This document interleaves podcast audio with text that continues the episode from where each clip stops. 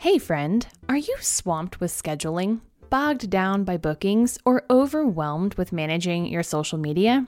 This message is for you. I would love to introduce you to my secret weapon, Style Smart VA. This is a company of virtual assistants literally designed by hairstylists for hairstylists. I found them through an interview right here on the podcast, and then shortly after, found myself booking a discovery call because I was drowning in administrative tasks and needed help. It's been a few months now, and I can't tell you how much my VA has changed my life. No joke, friends. I am such a believer in Style Smart VA that I decided to bring them in as an episode sponsor here on the show. Listen, as creatives, our focus should be on the clients and our craft. And now that I have my virtual assistant, I can devote more of my time to exactly that. The beauty of hiring a VA through StyleSmart is that they come to you already trained and able to seamlessly step into your business. From managing appointments and client communications to handling your social media presence, StyleSmart virtual assistants free you up to concentrate on your clients. And that's a change your clients will notice and appreciate. I mean, can we say elevating your perceived value? So, when you're ready to level up in your business and take some weight off your shoulders, head on over to stylesmartva.com and book a free discovery call today. You'll also find the link in the show notes of this podcast episode. Style Smart VA, empowering beauty professionals to focus on what they do best. Hi, friend. If you find yourself scratching your head, wondering why your salon career isn't what it should be, this podcast is for you. If you have general interest in topics related to hair care, health, and the beauty industry, this podcast is for you. If you want to feel empowered and in control about the future of your or your client's hair, this podcast is for you. If you find yourself feeling overwhelmed with the enormous amount of hair products available and have no clue how or when to use them, this podcast is for you. Friends, this podcast is where I attempt to use my expertise behind the chair to bridge the gap between confused consumers and the hustling hairstylists ultimately creating more great hair days for everyone. My goal here is to entertain and inform, maybe even delight, as you journey with me through the ins and outs of everything hair. Welcome to the Your Hair Mentor podcast, where I am your host and your hair mentor, Crystal Green. Hey there, friends. Welcome back to the Your Hair Mentor podcast. And this week I have another interview for you. And this one's coming to you from a friend of mine that I actually met through a business class. Um, and her and I and a few other hairstylists just kind of hit it off. And so we have become kind of our little accountability pod together. But she's got some interesting stuff she's been working on. But specifically, the reason why I wanted to bring her on today is to talk about the topic of client shaming. I've seen more and more of it on social media, and it honestly pisses me off. I really think it is not classy, it's not kind, I don't enjoy it, and although there may be tiny pieces of me that think sometimes some of the things they're saying are funny, it's only because they're relatable, but they are never things I would repeat. So Macy had posted something, that's who my friend is, Macy. Um, she had posted something on her social media about client shaming. And I've kind of been thinking about this myself. Like I, I see posts from other Instagram influencers that are hairstylists, and I'm just kind of like, mm, disagree. And at some point, I knew I'd start talking about it, but I saw her post about it, and I was like, you know what? We need to have a conversation. So, anyway, so I brought her in. We had a great interview, and I will get to it in just a second for you. But um, I wanted to share this one because I feel like, as your hair mentor, I'm trying to, as I say, bridge the gap between confused client and hustling hairstylist, right? And I feel like something like client shaming is just going to keep that gap wide, right? It's going to keep more dissonance between the two, and we don't want that. And so I do feel like this is applicable for hairstylists. Obviously.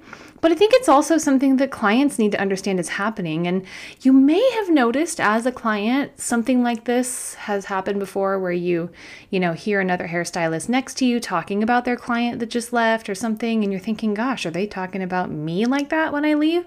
So I think it's definitely relevant for everybody.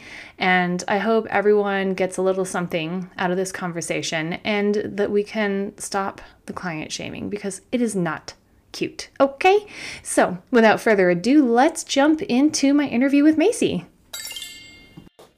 All right. Well, um, I guess we can just go ahead and okay. jump on in here. So, thank you so much for doing this with me. Um, I've wanted to have you on my podcast for a while, and it's just been like, you know, time goes by and we chat, and then I'm like, oh, we didn't schedule anything. So I know, I know. Yeah, it's, yeah, it's life.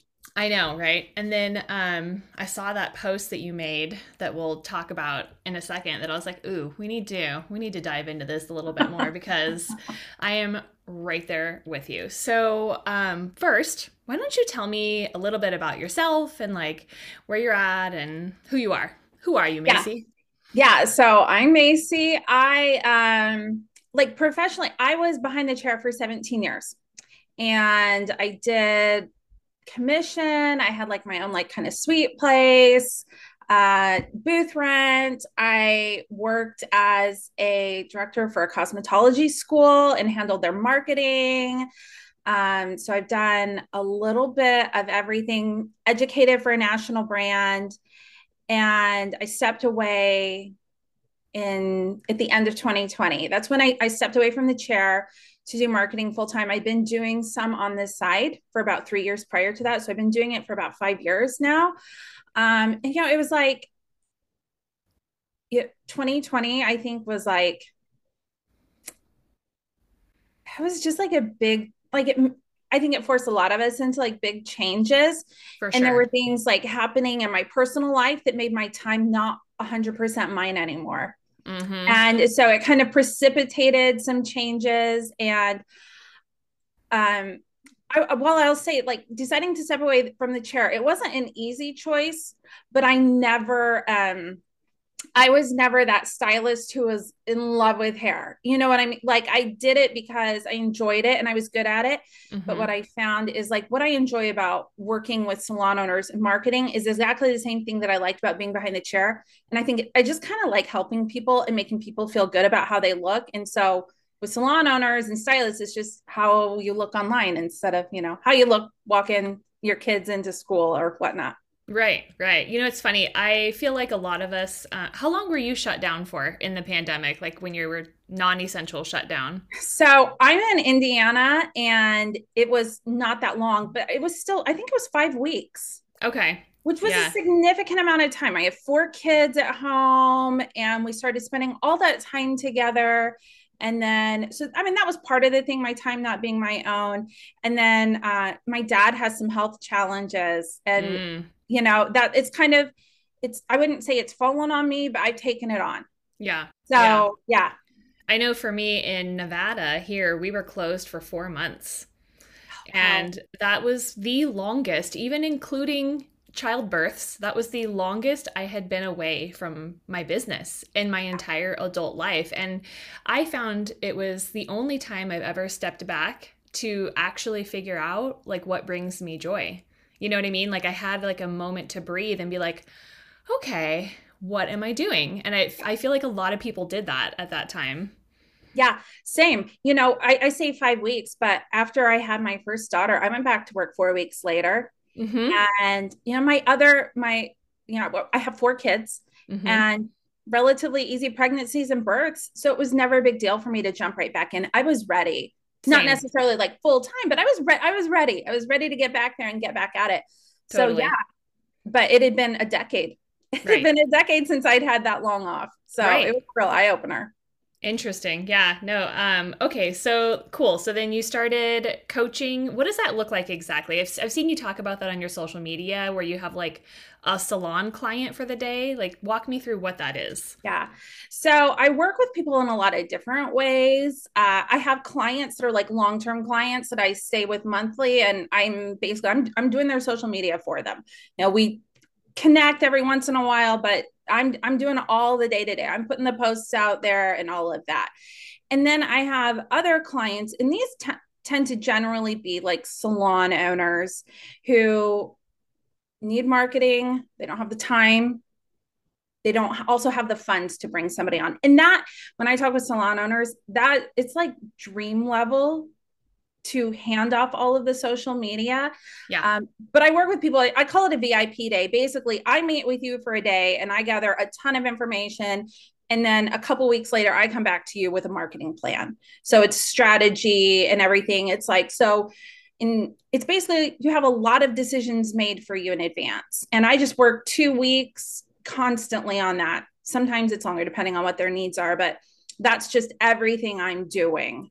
Gotcha. Because my my day-to-day clients, I have systems set up so like it doesn't take me long to manage my day-to-day clients. So i have large amounts of time to commit to putting together somebody else's plan over the course of a couple of weeks. Gotcha. So then you come back to that like vip client that you essentially had a coaching session with and then do you come in with like framework for them where like here's what you're going to do for the next like until eternity like a formula they follow or like how do you yeah. So okay. most of those clients, and, and again, it's a little bit different, but they want something that's really structured. So, like, I'll do the most common thing is four posts a week. Mm. So, we'll have it mapped out for the whole year, four posts a week with this is the subject, this is what you're going to have on your visuals, this is the kind of salon value that you want to highlight in this, and here's a detailed caption prompt. Mm. So that's what they see when they go to make a post every day. And then we go over things like let's set up some systems in your business so that you're not searching for videos, so that you're not searching or, you know, trying to get stuff from your stylists. Um, because so often what happens is like a salon owner, you know, when I worked in my, uh, the last salon I was at was a commission salon. And, you know, my owner was always like, hey guys, I need you to send me your pictures. I need to send me your pictures. And what happens is nobody ever sends pictures. nobody ever sends videos. And then she was trying to scramble and get everything together. And what I found is so much easier is like instead of, hey, Macy, send me some pictures, is, hey, Macy, I noticed you've got Kara on your books for a highlight on Wednesday. I need you to take before and after pictures of Kara. And I've booked five extra minutes on that appointment for you. So just setting up like little things like that and allowing giving the owner clarity so that she can give clarity to her stylists usually. Mm. And that's a lot of times that like kind of missing link. And then even if you are an independent stylist, it's you know easy enough to see how you can apply that to yourself. Just if you're looking out for the month ahead and you're like, I've got highlights, well, that I want to post about. Well, I've got highlights coming into my chair this week. And so I'm going to make sure I get some pictures of that so that I have them for next month. You know, marketing for me is like I hear these things and I'm like, duh. but it's not a natural thing for me to think about as like an individual stylist, you know, running my own suite and my space um, I don't think of these kind of things, right? So for me, I'm the scrambler. I'm like last minute, like, um, I gotta post something on social media. So I'm like scrolling through my like photos and videos that I just haphazardly took with no rhyme or reason. I'm just like, oh, this is pretty. I'm gonna take some pictures yeah. of it. Yeah. Um, I never have ever thought about that ahead of time. Like, oh, I'm gonna look at so and so and I'm going to make sure to set some time aside to take photos of that person so that I can use it for this. But it makes so much sense. I it well, blows And I would say like I don't think that there I think that there are no secrets to like social media. There's no like there's no like real like hacks or anything like that. It's just it's like systems and processes. Totally. Everybody who you see really being successful on social media. And i say success for me has to define like it has to be it has to feel good for the person doing it. So everybody who's being successful on social media just has the systems and processes. That's the only difference. Is the only difference. It's so true. I so um we met in a class together for anyone mm-hmm. that is curious uh, that had to do with like some marketing stuff too. And once i started learning about this stuff and realizing that some of the like big names out there even just in the hair industry follow like a, a recipe for their social media posts like there's different flavors of social media posts right? Like this one's like a behind the scenes and this one's a i'm going to show you something and this one's funny. I started seeing this pattern emerge in everyone's social media where I'm like, oh my God, I see it everywhere now. And like as a consumer, I wasn't aware of that. I didn't feel like I was being fed some like, you know, regimented recipe of stuff. Yeah. It just was like appealing and it made sense. And so I'm just like, oh my gosh, like how have I how did I not see this as the consumer? It's crazy to me. Yeah. Um, and like I can see how if you have a system set up, it would just make it so easy, you know? That's yeah. fascinating. Yeah. Well, and I always say, I think the hardest part about social media is when you were talking about like doing it on the fly. And actually, I just did a reel about this this morning that went uh-huh. on, but that like that doing it on the fly, like that feels hard because you're having to make so many choices right at that moment. Totally. Yeah. And for a lot of people, like, um, like if you're that person that somebody says, Where do you want to go eat? And you're like, uh, I don't know, I don't know, I don't know, is because there's too many choices. Yes. Whereas if somebody says, Do you want to go out for Italian or do you want to get burgers? Like that starts to get much easier. So true. So true. So it's just, it feels so hard because it's not just what am I going to post about? It's what's the picture going to be? Am, or am I going to do a picture? Is it going to be a video? Or is it going to be a carousel? Or are we going to be doing like a, you know, a post that just has some like glitteries floating around with some text on the screen? Like having to make all of those decisions at the same time. Mm-hmm yeah. It's and this is also specific for like businesses, especially. Like if for my personal um Instagram page, it's like anything that inspires me. You know what I mean? I'll like, oh, like this is cute, boop, and take a picture of it. Yeah. It doesn't need to have a purpose or a rhyme right. or a reason. And I think when we have a business where we're trying to like portray uh, something or you know like gain customers attention then there needs to be a system and a process and i feel like I follow a lot of hairstylists on social media now um, that I can tell they're doing the like just oh I'm going to take a picture of something cute. Eat. You know what I mean? Like there's no rhyme or reason to it at all whatsoever. It doesn't yeah. like serve their audience. It doesn't really do anything. And I'm like, huh, okay, this isn't useful for yeah. anyone. That's like I call it. That's just like that's like hamster wheel stuff. Like I'm yeah. doing it to do it. I said I was going to do it, and I'm going to do it. And that's not a bad place to start, but it's not a place you want to stay. Right. Right. Okay. So then, um, so you've got these like VIP days for mm-hmm. salon owners. So it's basically like one on one coaching sessions. And then you have um, your clients or your customers where you're taking care of their full programming for them. Yeah. Um, but I know you're working on something else. What else are you doing? So it's really, it's to just show salon owners and independent stylists specifically. I wouldn't, I would not say that this is probably best suited for a commission stylist unless you're planning to make an exit within the next couple of years. Um, but it's really designed for owners or people who are really in charge of their own stuff to learn how to do that VIP day stuff by themselves. And it just walks them through the process that I generally do work in like two weeks, day and night, but it's really it's spread out over about five weeks just walking okay. through the process. And what it starts out is it's a lot of decisions and it's a lot of brainstorming. Okay. And then kind of as you move through everything, it gets much easier because then it's like, okay, so this is everything we have. Let's put it together and then let's learn how to break it down for the clients. Let's set up some systems and some processes to make sure that we can do this. And the end goal is that every in, in kind of like in a rotating fashion you as the salon and salon owner work for two weeks to create a 30 post mm. which would roll out over the next six weeks. So you work for two weeks and then take a four week break. Mm, wow. If, if you follow that you can work for two weeks gathering information and using as much of your resources as you have available and then everything's just going to post but you get you get to take breaks from it. Right that sounds so appealing.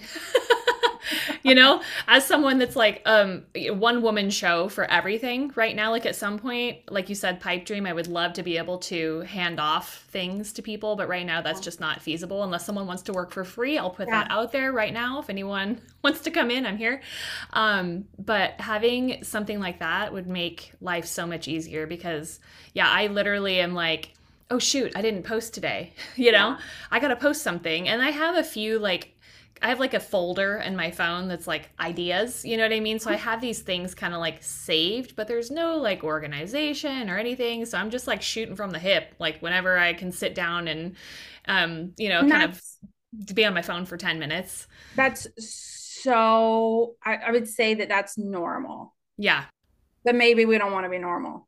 Right. No, because because I think it is, but the people that I feel like have it at least looks like they're doing really well on the outside. They have a huge following. They're like um, stylists doing their like educational tours. They have all these things that I feel like I aspire to be. They obviously have a formula and they have a system. And I feel like those that succeed all do that. Even if it's like Color by Carlos, who's just a comedian, like he has a system and a rhythm to when he posts and what he posts about. And so I'm like, I bet you anything. He plans this stuff out way in advance. Yeah. Yeah. Yeah. It's fascinating. Cool. So you're going to have that available to people to kind of like, is it going to be like drip content? Like they sign up for something and then it's like their stuff is delivered to them for five weeks yeah. in a row? Okay. Yeah. Yeah, it'll drip out. It comes out. Um, so I have a small group that I'm taking through right now just to kind of work out some of the kinks. Um, I have a small number of people working through that, and I drip out a lesson on Sunday night. It gets delivered, and Monday afternoon. Then we meet for about a 15 to 30 minute Zoom just to answer any questions that they might have. Because it really is work at your own pace. And even a lot of the times, especially in that the first couple weeks, which is so much in your head, mm-hmm. because it's it is it's making a lot of choices. I say you need to work and then you need to take a break for 24 hours and then come back like do not try to do this all at once you'll you'll burn your brains you'll be scrambled and yeah. um but yeah that that's kind of how it works and then at the end of it all you know review everything with you answer any questions and help you figure out like what kind of tweaks you need to make it right for your business. Okay do you get people together in like groups? Um so you do these zooms like as a group or like individual zooms? Right now it's individual zooms. Okay. Yeah because i'm just i'm dealing with people in three different time zones. Uh yeah that's kind of difficult. As we yeah, have found so i'm out. on eastern and so i've yeah. got one person on eastern and then i've got somebody on central and i've got somebody on pacific. Yeah. So i would in an ideal world yes everybody mm-hmm. all at once but yeah. not right now I imagine in the future you might want to have like some sort of a um, community or like membership kind of group where people can go have like social media support group, you know? Yes. Like, hey, I'm not doing really well with this kind of post. Can anyone give me some ideas on this? Because I feel like that that would be super valuable, you know? Yeah. Yeah. It's cool. It's definitely, yeah, definitely uh some point. Uh-huh. So, do you have any idea how soon you will be launching this to the world? So, it should be the end of February. Oh, I had initially planned on the end of January. Like, as I mentioned, with like with my dad's health, we had some, you know, over the holidays, things just got crazy and it made it just, I just had to put a few things on the back burner, really um, and I was it's kind of funny because like everything's done. This is everything I've been doing for clients for a couple years now. It's just trying to make it consumable and digestible for somebody else to read because I've got my process down pat, but I mean, right. you know, explaining somebody to somebody else how to do your own process. Mm-hmm. Totally. It's a lot of busy work. Yes, yes. Yeah. And then I think we don't realize how much, like, um, I've done this with small classes too, where it's like you're delivering information, but then you're doing a lot of this talking also to go with it. So it's like supplementing what you're handing people or showing people, and you don't realize how valuable that extra talking is. Yeah. And so you have to figure out how to add in. It's like that little bit of coaching throughout all those lessons so that they can like hear your voice, you know? Yeah. Yeah. Well, and then also trying to keep track of all the things that I forget that people don't know. Yes. Because I'm in marketing all the time now. Like that's all I'm doing now. It's not like before when I was hair and marketing. Like this is all I do. And so I sometimes I forget about stuff. Oh, I've had that experience before just in hair, right? Where I've had yeah. apprentices working for me and I'm just I'm teaching and I'm I'm like instructing as I'm going along, thinking I'm covering everything. And then the apprentice is like, "Oh, why did you cut that piece right there?" And then I'm like, "Oh, okay, wait, I, we got to go like 5 steps back." you know, yeah. I like totally forgot that like they didn't even know that little piece of the puzzle that to me is like second nature and I don't even think about it. So I'm sure there's a lot of that with what you're doing. Like to me, those little things are going to be like mind-boggling with marketing yeah. and I'm just like, "What?" I had no idea, you know. Wait, tell yeah. me more about that. Yeah. So, uh, yeah, like I said before, like the whole thing is just so fascinating to me. And I understand why businesses have entire marketing departments too. Like social media stuff is, it's such a small piece of the puzzle too. Yeah. It's crazy. Yeah. I'm happy that you're doing something like this. And I will probably be signing up for your course because I'm like, obviously, I need some systems and some processes and time. Like, I would love to have some time back that I know I'm spending on this that I don't need to be. Yeah. And I always, that for me is, and I, I don't know if it's, it, it wasn't always this way. And it might be because my kids are getting older and I'm really understanding this time as a thief thing, you know. Um, my oldest turns 18 this summer, which is bizarre. I know, right? It's oh not, my gosh. It's super not cool. uh, but I'm like, you know, I just do not, I have because I have sat at my kids' games working on my client social media. And mm-hmm. I've done it and I've sat there, um, you know, at practices and rehearsals working on my own. And um, about 18 months ago, I just was like, I am not doing that anymore. And I've really got to like buckle down, really systematize things, really make all of this like slick because I I want to protect as much white space on my calendar as I possibly can. And if I want that for myself, I cannot be a hypocrite and like over prescribing what people should be doing on their own social media just to make it seem like what I'm offering is more valuable. Do you mm-hmm. know what I mm-hmm. mean? Yeah. I, I, think a lot of times we're oversold. Mm-hmm. We're oversold. Totally if you listened to anybody talking about digital marketing 18 months ago, and I, am guilty of this, I made this post 14 to 21 posts a week for growth. Wow. For that's crazy. Right?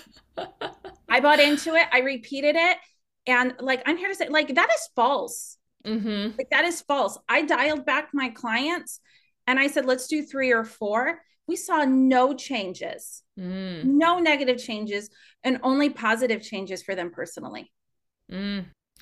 Man, that resonates with me so much. I'm so I'm good about not like personally consuming social media. I'm really I'm not that yeah. I think if I wasn't trying to run a business, I don't think I would be on it most of the time. Yeah. Um cuz I feel like it's definitely a time suck for me. Mm-hmm. Like I can't tell you I hate and love TikTok so much. There's been so many times I'm just like, oh, I'm just gonna look really quick, and then I come out of it like, what happened? It's been an hour. You know what I mean? I hate that, right? Um, but I make excuses when it's business stuff, right? So same thing. We'll be like somewhere with the kids, and I have my phone out, and I'm like, quote unquote, working because I'm like trying to make a social media post that I didn't do an hour ago because I was making them breakfast. So now I'm like, well, I have to do it now. And then I'm like, but now I'm not paying attention to them doing their things. Yeah. And like, this is not great either. And all they see is me on my phone. And I'm just like, yeah. yeah. And when you're like a business that. owner, you do get kind of, it is easy. You're right. It is easy to put that phone down for personal reasons. Yeah. If you're like, I'm actually scrolling for inspiration, which is a real thing. Yes. 100%. And like an hour goes by like it was nothing. Yeah. Yeah. Totally.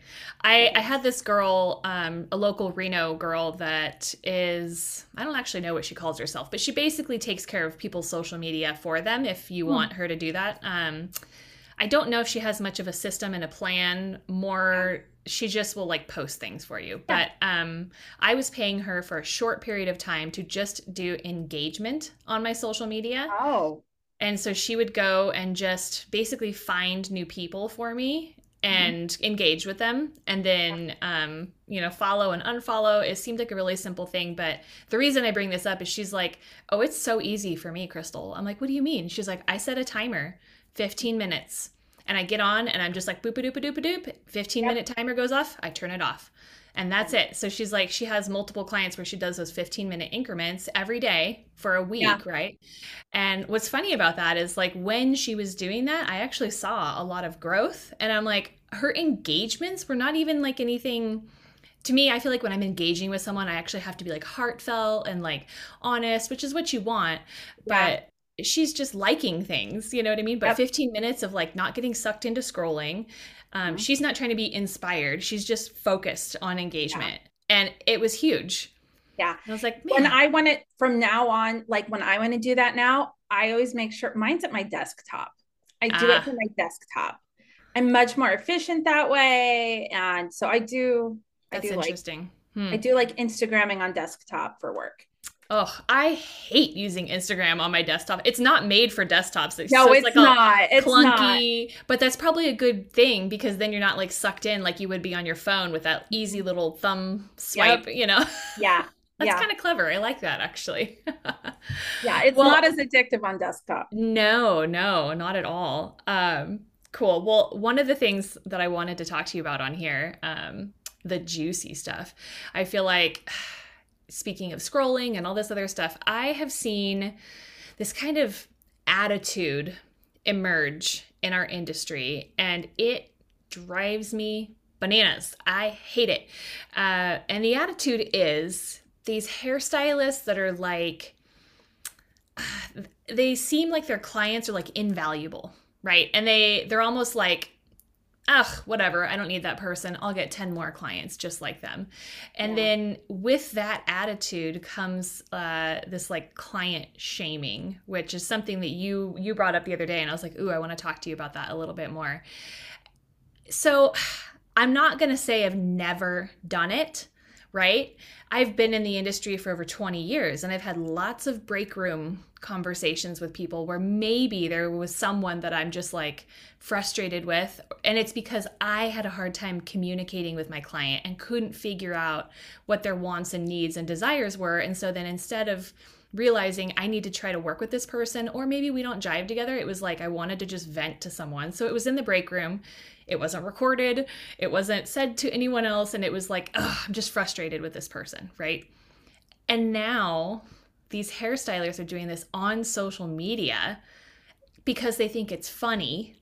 Mm-hmm. And like maybe it's a tiny bit funny, but it's mostly super rude. And I, am curious what you what you have to say about this because I know my thoughts on it. But tell me tell me your thoughts on this this client shaming um, culture that seems to be emerging. Yeah. So I think that you're totally right. I think it starts in that break room, starts mm-hmm. in that back room.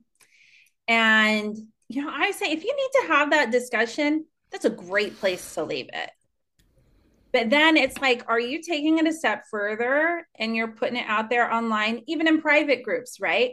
Because like it feeds it, it feeds mm-hmm. it. And then that does, I think, then it leads to past, they're almost always, I never see anybody come out and be like straight up rude about clients, like in their public personas, right? Mm-hmm. So like their professional Instagram, professional Facebooks, but I see a lot of stuff it's just like passive aggressive. It's backhanded. It's even um I think most of the time people think it's funny. Mm-hmm. Like they're just doing it they're like and it's because their clients are doing something they want them to stop doing. Yes. And they're like, I'll just make a joke out of it. Right. And they think um, I they're doing it for the likes. That has to be it, right? Like they think I that think it's going to so. get them attention. And it does from hairstylists yeah. who don't sit in your chair, who don't pay your bills. Yes. Actually would rather have your clients, you know, everything mm-hmm. on the mm-hmm. table. Like you don't want your clients, I'll take them. Exactly. I know. That that's the part I don't understand is like you think you're being funny, but like to me anytime anything is put into the internets yeah it's available for anyone to find and see and so like if you're okay with your client that you're making fun of seeing that video or all of their friends seeing that video, then okay, put it out there. But Yeah. like, In fact, so I am in a uh, an industry uh, group for a brand, and uh, it, it was it's for owners that carry this particular brand in their salon. And somebody commented that the the group wasn't private, and so somebody had posted about an experience with the client and they gave enough details about it and they i mean they really had kind of bad mouth this client and people saw it because she Mm. was friends with some of her clients like it got out there yes. um and but it is it's for the likes Mm-hmm. um and yeah. And it's, I mean- it's chasing this like social media fame and fortune that Right. That's going to put their business in the toilet because then you're going to have no clients. And imagine, I know clients have said this personally too, where I've been in a salon and they overheard another stylist telling another client about a client. It was like they were venting to their client about, like, oh my God, this girl that was just in here, can you believe this? And my client looking at me and being like, I would be so concerned that as her client, like she's going to turn around and talk shit about me to the next client. Like that's mm-hmm. just not okay. And I'm like, I completely agree. Like there's no reason to do that at all whatsoever. It's so unprofessional. well and you know i say we're in the beauty industry and that's ugly behavior Ooh, I like that. you know it's like yes. I don't want ugliness. You do, you don't want ugliness associated with your brand. Ugliness in ugliness inside. Like really, you don't want ugliness inside. Mm, And sure, is there going to be a client who thinks it's funny? Yeah, probably. But I also guarantee it, it's probably not your favorite client. sure. The clients who are going to like that are probably not the clients that you really enjoy Right. working with. Yeah. And, or, you know, you'll have some of your like friend clients who they do understand how this kind of stuff really affects you. And so they'll be like on it for you, but they're they're not the clients. I- yeah. Yeah. It's just not worth it. It's just not worth it. I think it's not worth it. It's a Yeah. really, really risky gamble. mm-hmm. And a lot of people will just be like, oh, it's just kind of like a negative vibe. Or you've just made people feel uncomfortable. Right. you know and then they feel nervous about coming to you the next appointment which has them thinking like well you know i, I like my hair but i don't know if i love my hair and Yeah. so it does not take much especially i mean right like recession right Mhm. everybody's looking for something to either get more value for the money that they spend or to get the same thing for a lesser amount they're just Right. they're looking for that more value um, option and right. you don't want to give them reason. You don't want to give them a real reason to look somewhere else. Totally. Totally. No, I I love that that you just said that it's ugly behavior and we're in the beauty industry. And to me it's also like um I try to be classy in my business, right? Like I will definitely drop F bombs and say inappropriate things that a 12-year-old boy would love in my personal life. Oh yeah. But in my professional life, it's like I get into work and I like put on my professional crystal hat, and I'm not going to be dropping f bombs. I'm going to be classy, right? Because I have, I want, uh, I want to have like the same persona per se for my 80 year old clients or my 18 year old clients. You know what I mean? Like I am professional crystal Yep. fits into this whole Yeah. thing and like trash talking people is not classy behavior to me like that fits into the stereotypical trashy hairdresser behavior that i know so many of us are trying to like get away from you know um there's been and as i'm sure you can see this like push in our industry for probably like the last 10 years um to like truly elevate the career because i know when i first started it was like almost like a joke that I was a hairstylist, right? Oh, like I'd meet meet new people in a social setting and they'd find out I was a hairstylist and it was like, "Oh, that's cute. Good for you, honey." You know, Yeah. kind of this like condescending like, "Oh, okay, well maybe you'll grow up someday and do something real." Yeah. Um, but in the last like decade or so, people in general, like the general public, I think understand that you can make a good living as a hairstylist. And so now I feel like I meet people and I'm like, "Oh, I'm a hairstylist." And they're like, "Ooh." It's like this like sexy, interesting Yeah. career. right? Like, ooh, that's fun. Good for you. Oh, what do you specialize in, right? Mm-hmm. And so the industry is being elevated. And so I hate this trashy behavior that like keeps it low and keeps it um cute you know and i just i i'd see that and i want to be like no stop it. You are not yeah. the same as me. We are not on the same trajectory. I hate that i get lumped in with behavior like that you know? Yeah. Yeah i agree. It's just you know leave it in i just leave it in the break room. Right right. And um if you don't ever want it repeated don't put it in writing. Exactly. And video you know, even if we're talking about these like private stuff.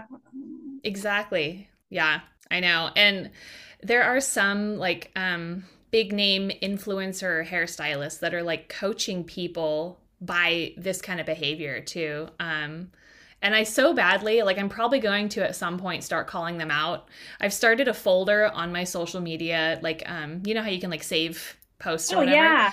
I have a saved folder just called disagree. and I'm like, I see stuff that I'm like, mm disagree, disagree. And I'm like, at some yeah. point, I'm going to have some rebuttals. I haven't like got the cojones yet to do it because I know there's going to be some backlash, but I'm like, okay, so for example, this one gal had a post, I don't know, two weeks ago, and it was like a, a carousel of um, photos that just had writing on it. And the first one, so the one that everyone sees, is like, my client, um, why why I charged my client a no-show fee and then fired her or something. Mm-hmm. It's just like this snarky, like rude yeah. kind of thing. And the story goes her client was going to be late for her appointment. She texted her like, "I'm so sorry, I have a flat tire. I'm going to be like 15 minutes late for a 3-hour appointment. Can I still come?" And the stylist gets the text like at the time of the appointment and is like yes come on down. And the and then the client was like oh well i was waiting for you to respond so i'm leaving now. I'll actually be there in like 25 minutes. And then the stylist I know exactly the post that you're talking okay about. okay. And then she was like actually don't come. You missed it. And you're getting charged for your entire appointment and so, and then she goes on to like reveal like this letter that she gets from her client after, where the client is basically like, I've been coming to you for years. I love you. I've never been late before. I cannot believe that you treated me like this. And she, the stylist was trying to use it as like an example to set boundaries. And I'm like, no. I disagree so strongly with this. Like, you're full on client shaming this person. And like, I don't know. I just, I, I, uh, yeah. Tell me your thoughts about that. yeah. So, um, if I, I think I remember this exact one, and while I, well, I think she handled it professional. I just question whether that policy is professional. Yes. Yes. Exactly. I just don't know anybody that would do that to me. And right. I see a lot of people that have cancellation policies. My chiropractor has a cancellation policy. Um, but if I'm being honest, what we're really more on par with is a really nice restaurant. Mm-hmm. Yes. Yes. I, I really think, you know, because there's there's a whole range, right? You can go to McDonald's mm-hmm. or you can go someplace that's 150, 150 a plate. You know, there's mm-hmm. like the whole range of it. And those nice places, you got to make a reservation. Mm-hmm. I've missed reservations. I've been late. I've never had somebody not hold a table for me. And I've certainly never had a restaurant tell me that I was not welcome back. Right. Right. That's an interesting analogy. Yeah. Cause a lot of people want to, including me, have equated us to, yeah, like dentists and doctors. Like, um, I know I've complained before, like, you'd never no show your dentist. And I'm like, well, people do actually no show their dentist. No, no my, my dentist actually has a no show yeah. Right right. And that's kind of a yeah. new thing right? Yeah. Um but yeah no i agree. The the restaurant analogy is is good.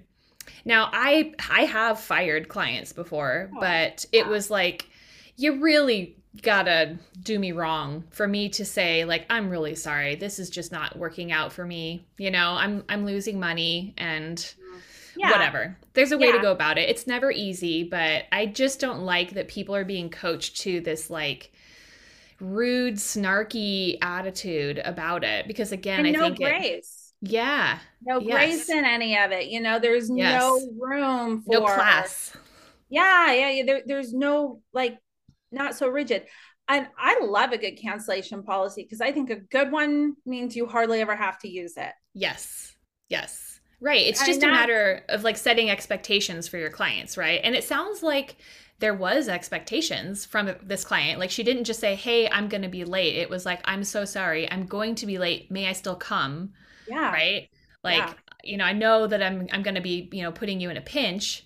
And then in her response letter afterwards after she got fired, um, she was like, I would have been perfectly happy with like a lesser service. You know what I mean? Like um, paying for the full price, but getting less, knowing that I took your time. And so to me, like, what more can you ask for from your clients? Like, I just feel I, I want that client. Like if you know if she ever hears this, I am available. You can come to Reno, Nevada. I will see you happily. Because I worked I worked with a business coach at one point and she was talking about cancellation policies. And so her thing for that was um, she was like, if you can price yourself to be profitable where you want to be at 80% utilization, okay. Unpack that for me a little bit. What does that mean exactly? so that um, most of the time we look, okay, if I were like 100% booked, Uh huh. this is what I would need to make. But she said, if you can do that in 80% utilization, then Okay. She was like, so y- you're priced that way. Cause, and I think that's where like the restaurant thing came in. Cause she said that's what high value restaurants do is they don't actually rely on every, like their business isn't going to die if they have five people not show up for their reservation one night. Ah, okay. Like they're not going to not hit their benchmarks because the tables weren't all full all the time. They're still going to hit them all. So they don't, you know, it's it's built in there so that somebody will somebody will not show and they'll still be able to make their thing.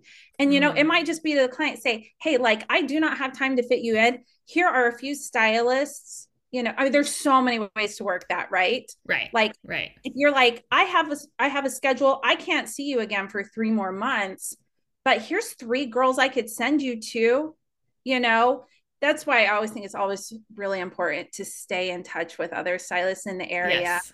Yes. because you know i think about like that situation because you know there is that there's that that lag you know i was waiting to hear from back from you oh i didn't hear back from you and now it's really it's too late Right. and right. sometimes as a stylist you know i cannot do what you would want right. this time and it's just not going to work and i don't have time um, i can put you as first call on my cancellation list if i have another cancellation list or you know why don't you go see abby i know that she can probably hook you up my last salon that i was at a stylist had been a commissions um, had been there prior and then she was independent and so you know how it is when you're independent you don't have you don't have any backup Yeah. and so her old salon became her backup. She was like, Hey, she was like, You can call them. She's like, Somebody will see you. Yes. And she was like, And if you book, she was like, I'm happy to give them your formula so that they use the same thing. Right. Right. You know? Exactly. Yeah. But there, I feel like there's so many workarounds to that cancellation policy. Oh. Yeah. I hate cancellation policies posted online because it opens up the doors for people who don't get it Yeah. become trolls. Yes. Yes. It's just yeah, to me it's not necessary either and it's like it I think it feels like that kind of like snarky weird behavior of like here's my cancellation policy, take it or leave it. Yeah, my time's more like that. My Yeah. money's more important. I'm more Ex- important. Yes, exactly. It's really, it feels really entitled. yes. Because it's a tricky, it's it's such a tricky conversation to have. I think it has to happen in person. yes. It shouldn't happen over text. Nobody should find nobody should find out about a cancellation policy on a screen. Like Yeah. if you have one, you know what? I just if you talk to your clients about say I have it, and if you explain to them in person why you have it, mm-hmm. Yeah. if they're not into that and you said it to them, they have self-selected themselves out of your business. right. And guess what? Now you're never going to have to enforce that. Right. Now, what about this? So I totally agree with you a hundred percent. And I, th- I think that's because what we do for a living, standing behind the chair is interact with people. Right. And so it seems authentic and genuine to have those conversations face to face because most of our interactions with our clients are face to oh, face. Right. Oh, yeah. It's, it's an, it's a face to face relationship we have with someone. It's very personal. What about these like young kids that are coming into the industry that like severely lack the social skills to have those kind of conversations with people. I'm I'm actually like a little concerned about what's going to happen in the next like 5 to 10 years where these young stylists have been coached to post your cancellation policy cuz it's easier. It's much easier to just post it than to tell someone that and it's I don't know what this is going to do for the like interpersonal relationships with clients and hairstylists, you know? Yeah. Um, I, you know what? It is a generational thing. Um, so like I mentioned, my daughter is turning 18 this summer. And so I've stopped taking care of some things for her. So like if she wants to schedule, she needs an appointment, she now has to take care of it. Some places don't have online scheduling and she hates that. Or she has to call. And so we have scripts. Mm-hmm. I'll be like, I'll be like, here are some notes. This is don't get off this phone call until you know what this is. Um, I, I think it will be tricky. Um, but I also feel like the pendulum has swung so far. It will have to. And I think that in the next few years, what you're going to see is like, I'm beauty, like beauty industry world. I'm kind of, I'm on the older end, you know, right. I'm like, I'm like over 40 and I've been at this for a while. And when I came up, it was social media wasn't there yet. Mm-hmm. And but it came along early enough in my life that it was easy for me to pick up. So it's a really unique way to have been able to see kind of like both sides of it. Mm-hmm. But I think you'll see stylists who never got that in person stuff just start saying, Hey, I didn't get it. You have to have it. Because all they've heard now was, I had it and you need it, which doesn't, it just doesn't land the same. You know, I think I think we need more people willing to say, I didn't have it and this is how it hurt me because I don't know how it hurt me. I can see really easily how not having those communication skills hurts other people, but I don't know how it hurt me because yeah. it really hasn't. Right. Yeah, I wonder. So, like with what I'm trying to do with my um, online courses and stuff, is I'm I'm hyper focused on like customer service, like yeah. literally the interactions with you and your clients, and how that shapes your business and makes people feel, um, you know, trusted and valuable, and all these wonderful things.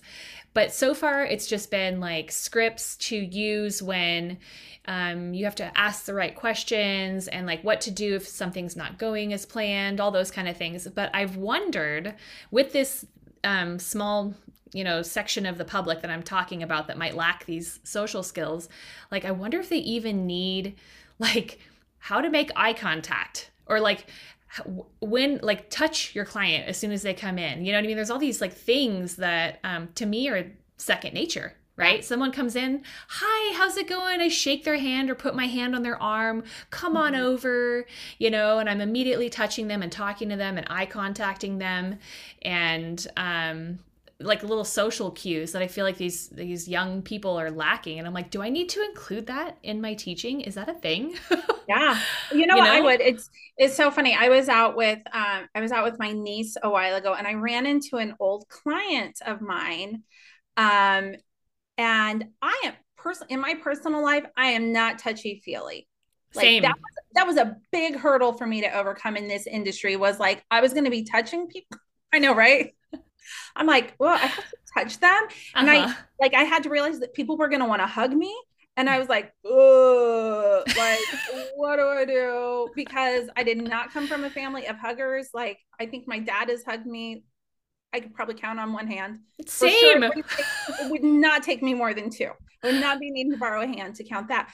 So um that part, like I can empathize with. I literally had to learn how, but she was so funny. She was like, she was like, you like touched his arm while you were talking to him. She was like, she was like, that was weird. I never see you do that. And I was like, oh, I was like, well, I ran into him. Like he is my client. And so, you know, I just I bounced right back into it. It was funny almost but um I think that that's useful because mm-hmm. even I don't even know if that's so much generational because I super identify with that. Yeah. I, you know, and you know, just getting people getting yourself comfortable with like that kind of contact yes. and creating trust that way. And yeah. Um, I would say, you know, I think that's like one of the best parts about social media that is overlooked a little bit from a stylist perspective is it does allow you like if you can get comfortable making like eye, ton- eye contact with that camera.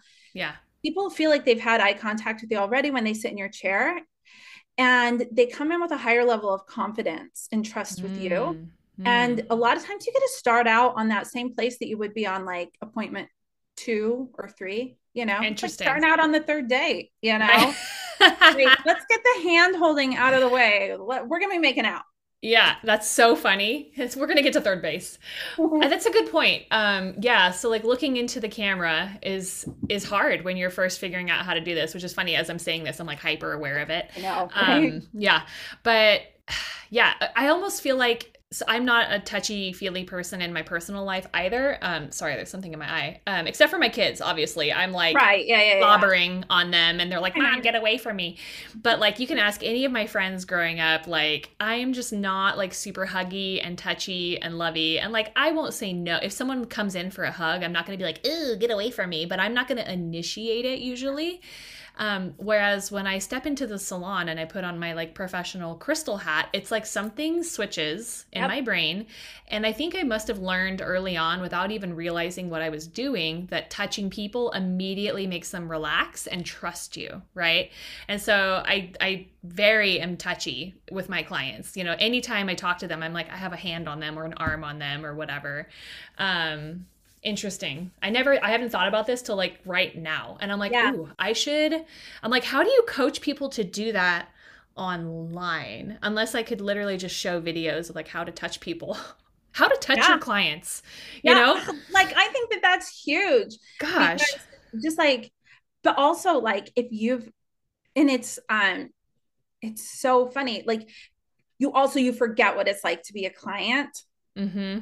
I went with uh this was years ago i went with my grandma to get a shampoo and a blow dry and like the touch was not confident Right. from the very beginning handshake i mean she started out with a handshake Mhm. you know, because we had never met, you know, keeping it like very professional. And I was just like, oh, well, she's not a handshaker, you know?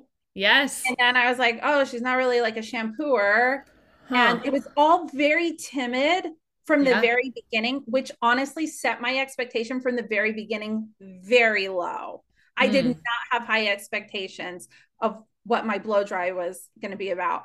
I Right. mean, right. kind of came true. It was Right. Yeah. Yeah. Right. Because she's if yes. Oh my gosh. Yeah. My my wheels are like spinning right now because I'm like, yeah, obviously like the way that you present yourself physically and touch people is probably a um what's the word? It's like an indicator of your your confidence. And so if you you don't want to be like that guy that shakes people's hands. It's like, nice to meet you, and like comes in Right, breaking like, your hand. You It's a need like little- a chiropractic yeah yeah no we don't need that um but like confidently like hello i am here and i'm not going to be awkward i you know i Yeah. have something to give you right Yeah. um or even just yeah like for me it was it was the touch on the arm like Yeah. that's what it was for me like um and that helped me settle into the appointment too. Yes. you know it it kind of i'm like okay because you feel how like are they are they receptive to your touch? And it just kind of but that was i but i had to learn it and i learned it as an adult. Mm-hmm. you know? Yes yeah I, I had to really learn it as an adult i was like almost 30 i think before i felt like i kind of even got a good handle on it Okay. I know You for know? me, like beauty school was probably the eye opener for me. Um, my beauty school that I went to was like a local community college funded beauty school. yeah And they had partnered with the um, senior citizen like housing development down Oh, the street.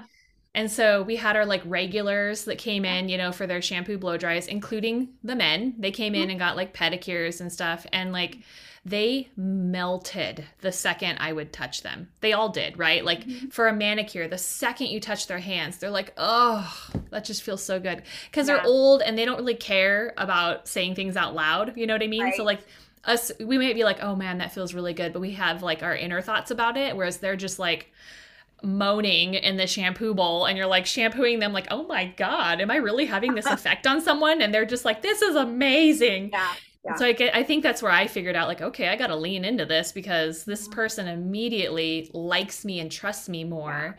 And like to circle back to the client shaming behavior i feel like when you enter that like no trust with someone, you're probably not going to shame them. They're going to appreciate you and value you, and it's going to be a better relationship as a whole. And so I wonder for these people that are struggling with like how to behave with their clients, maybe they need some coaching on touching, you know, and like trusting behavior with their clients. Yeah. I don't know. Yeah. Hmm. I think I, I think that, you know, like it's just kind of anything. And, you know, when I talked about I didn't get into my 30s, I was skating on technical talent alone. Yeah. Like I, so I wasn't even trying. Honestly, I wasn't even trying with the other stuff.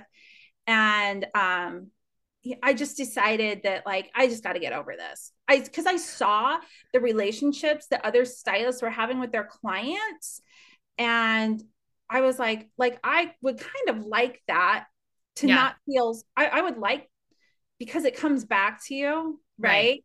Like whatever energy like you give to somebody, that like goodness from them, mm-hmm. it comes back to you like more.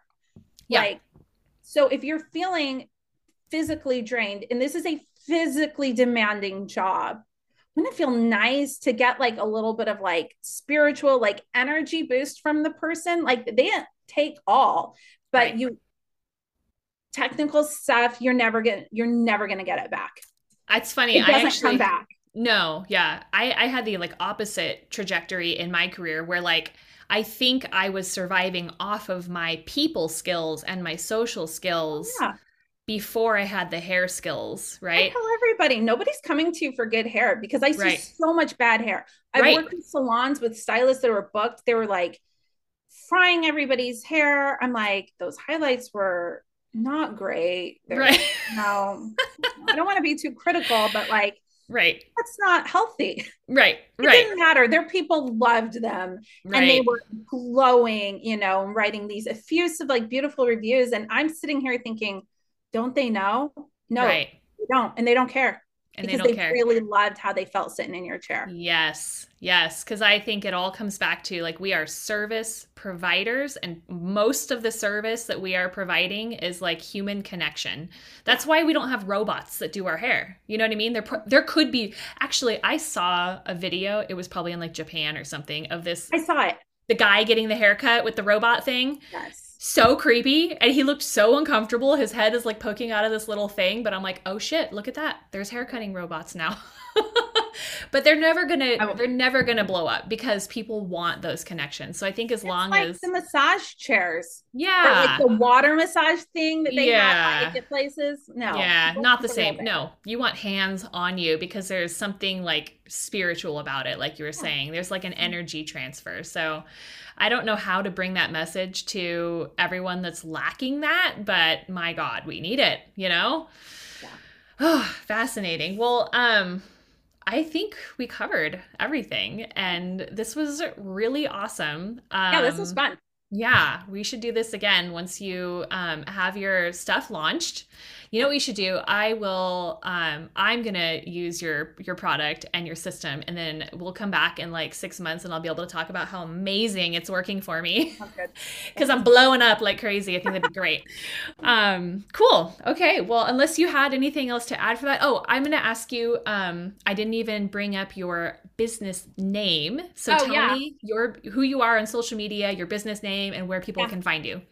So it's 40 volume marketing just kind of uh, so I chose the name because it was like like 40 volume first of all it's like people feel a little afraid of it but it's what you as a seasoned stylist it's what you reach for when you need to get the job done. Yeah okay so don't have a lot of time. for anyone that's not a hairstylist 40 volume uh, is a strength of developer that we use in hair color that's like slap you in the ass, get it done quick kind of thing, yeah. right? Okay. Yeah, it's yeah. a wham bam, thank you, ma'am. Yes. Yes. Like, down and dirty. Yeah. Yes. I love it. So it's 40 volume marketing. Sorry, cut yeah. you off. Yeah, no, no, no. And uh, so it's at 40 volume marketing, just all together. No dashes, okay. no spaces on Instagram. Um, it's pretty much the same content on Facebook as well. Uh, I would say Instagram Instagram okay. is where to find me. Okay. Are I'm you on TikTok also? I am on TikTok. Uh, I don't know. I don't know. Oh, what about what about YouTube? Um, I know you mentioned YouTube Shorts. Have you done any of those? Are you on? Okay. I haven't done it yet. I keep thinking about it and then I get sidetracked. So that Okay. might be that might be a Q2. Uh huh. Okay, so 40 volume marketing on Instagram. Do you have a link to like a website with like an email waitlist or opt in or anything? Yeah, right now, if you go to 40volumemarketing.com, there is it's a wait list for the 40 volume marketing salon formula, which is the course. And right now, when you sign up, I have I'm gonna get this wrong. I think it's 65 caption prompts Ooh, or Nice. or caption out caption templates, 65 Okay. caption templates that wonderful. you get when you sign up. So Awesome. Love it. I will Yeah. put links to that in the show notes for the podcast as well. So fantastic, Macy. Thank you so much. And um, I know I'm going to talk to you in the meantime, but until next time on the podcast, we'll see you later. There she does it, my friend. That was my interview with Macy. I hope that was as fun for you as it was for me. And um, you can tell, I bet, in that interview that I'm a little more casual with Macy because I, I feel like I know her a little bit better than some of my podcast uh, guests. So hope that was fun and entertaining for you because it was super fun for me to record. So anyway, um, no client shaming and social media keys. Got it? Got it. Okay, my friends, you have a wonderful hair day, and I will see you next time. Okay, bye.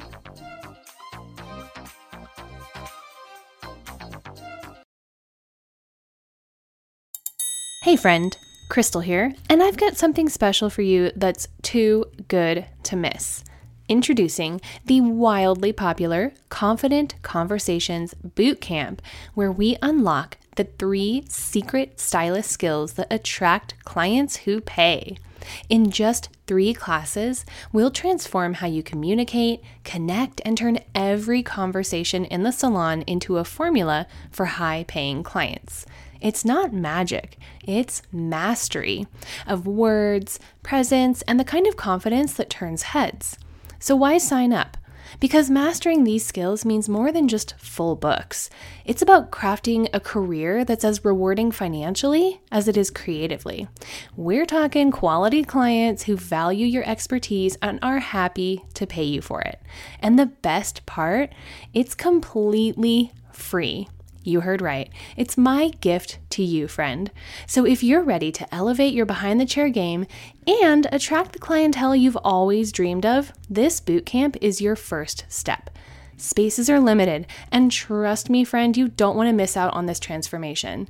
So head on over to www.yourhairmentor.com to secure your spot today. Let's make sure that your talent is undeniable and your chair the hottest ticket in town. Cheers to clients who pay and a career that slays. I cannot wait to see you at the Confident Conversations Bootcamp, my friend.